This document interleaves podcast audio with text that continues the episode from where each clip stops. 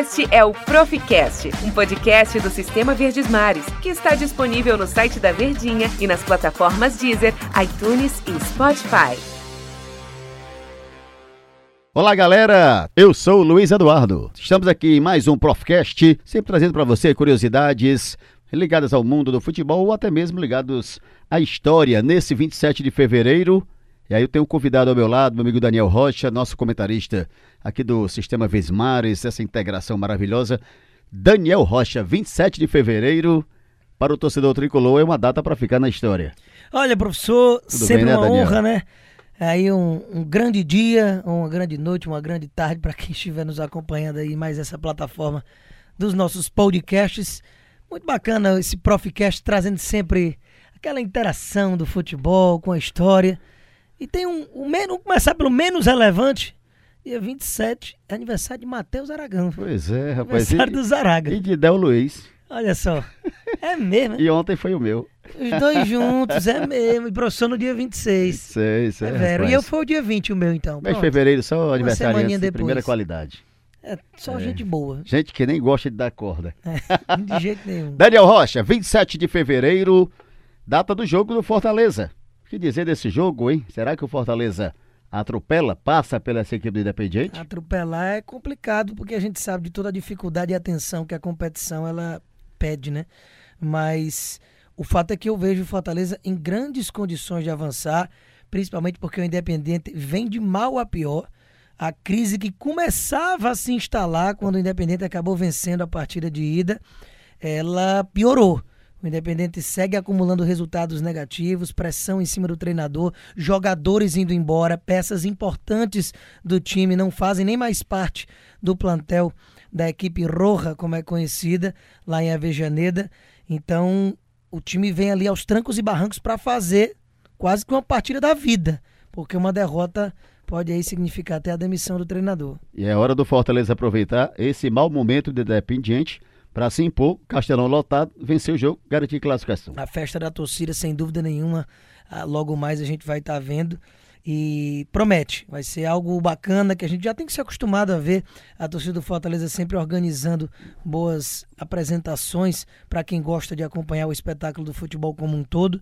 E dentro de campo, o time vem aí num resultado ruim contra o Confiança pela Copa do Nordeste, mas visivelmente com a cabeça já nesse jogo.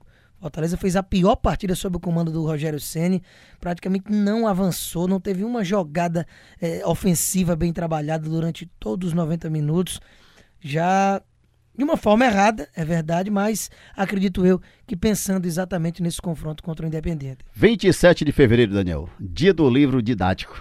Estudou muito? Aquele cheiro de livro novo, né, rapaz? Aquelas paginazinhas, você tá com o nariz mesmo. Era mesmo, a cheirar, rapaz. Aproveitou muito, Daniel, os livros didáticos para estudar bastante? Naquele tempo eu enganei muito, professor.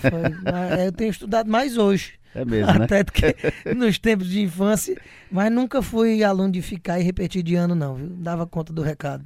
Vai muita festa, gosta de curtir uma festa. É bom também, né? É bom, ninguém, né? É de ferro. Já dançou alguma lambada, estilo Beto Barbosa? Ora, Beto Barbosa aniversariante também. Aniversariante de hoje, rapaz. 27 de fevereiro, Beto Barbosa. Docica, meu amor.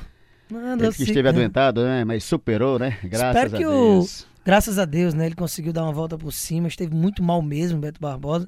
E nesse dia 27 de fevereiro que ele celebre mais um natalício aí de muita saúde. Muita saúde. E que dentro de campo a lambada se sobressai ao tango, né? É mesmo, é verdade, viu, Daniel? Falando de aniversariantes do dia 27 de fevereiro no mundo do futebol, primeiro que a gente destaca é Djalma Santos.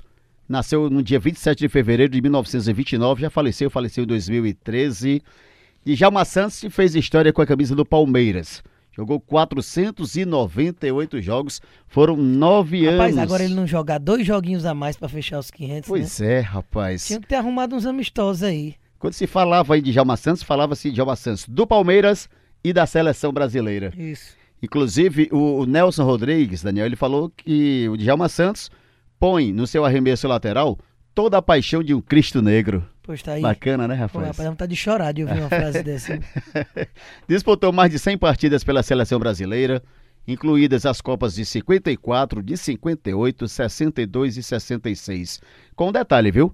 Ele e Pelé são os únicos a iniciarem pelo menos uma partida como titular da seleção brasileira em 4 Copas do Mundo. Ele foi bicampeão em 58 e 62. Agora, desse eu queria falar, queria que chamar você, para você falar também, Daniel. Diego Armando Maradona, em um dia 27 de fevereiro de 1977, jogou pela primeira vez pela seleção argentina. Dá para comparar Maradona com o Messi? Não dá, né? Cada um seu estilo. É o seguinte, épocas é muito complicado a gente comparar, a gente vai morrer nessas discussões intermináveis, mas que é bacana demais, é saudável. O fato é que foram 2 grandes gênios. Verdade. O Maradona tem a vantagem de ter vencido uma Copa, então isso é o que pesa também no currículo do Messi. 1986. Mas ainda assim o Messi é o maior artilheiro da seleção argentina, também tem lá suas glórias, e não foi só Messi que não conquistou nada com a seleção até aqui. É verdade. Grandes jogadores de lá pra cá, né? O Zico é um deles, né? Zico... Sócrates também não foi campeão do mundo. Carlos Alberto Parreira, nasceu também no dia 27 de fevereiro de 1943. Ele que foi conhecido nacionalmente e a nível mundial pelas conquistas da Copa do Mundo de 94 ao lado de Zagallo. E também foi campeão brasileiro em 1984, quando era treinador do Fluminense. Gol do Romerito em cima do meu Vasta Gama. Foi campeão da Copa do Brasil também em 2002, treinando a equipe do Corinthians. Mas o último jogador para a gente concluir o nosso Proficast, aniversariando hoje, em um dia 27 de fevereiro, Thiago Neves, que começou, sabe onde? Paraná Clube. Foi não. Foi Paraná Clube em 2004, aí se transferiu para o futebol dos Emirados Árabes, voltou para o Brasil, jogou Flamengo, jogou Fluminense, jogou vários clubes. Mas quando se fala em Thiago Neves, a gente lembra do Cruzeiro do ano passado. O pior é que um grande jogador que por onde passou foi bem, até na rápida passagem pelo Flamengo fez uma boa dobradinha com o Ronaldinho Gaúcho. Aquela eliminação para o Ceará, inclusive, no Presidente Vargas na Copa do Brasil, né? Ele fez até gol naquela partida. No Fluminense nem se fala, 3 gols em final de Libertadores. Acabou depois perdendo o pênalti, o Fluminense ficou com o vice. E bicampeão com esse mesmo Cruzeiro aí da Copa do Brasil agora recentemente, mas fica manchado com esse rebaixamento. É verdade. Daniel, valeu, Daniel. Obrigado. Grande abraço. Grande abraço. Um abraço para você, um abraço ao nosso querido amigo que está na escuta, sempre prestigiando o Proficast. A gente volta numa nova oportunidade aqui nessa plataforma que também está dando o que falar. Várias plataformas, o nosso Proficast também é uma delas, e você, através do nosso site verdinha.com.br, através do Spotify, do Twitter, o que mais, Daniel? Ajuda aí. Você encontrar aí. Você imaginar, né? No nosso diariodonordeste.com.br, e aí você clica lá, ó, dá aquela moral pra gente e você vai ouvir o nosso Proficast. Valeu? Aquele abraço.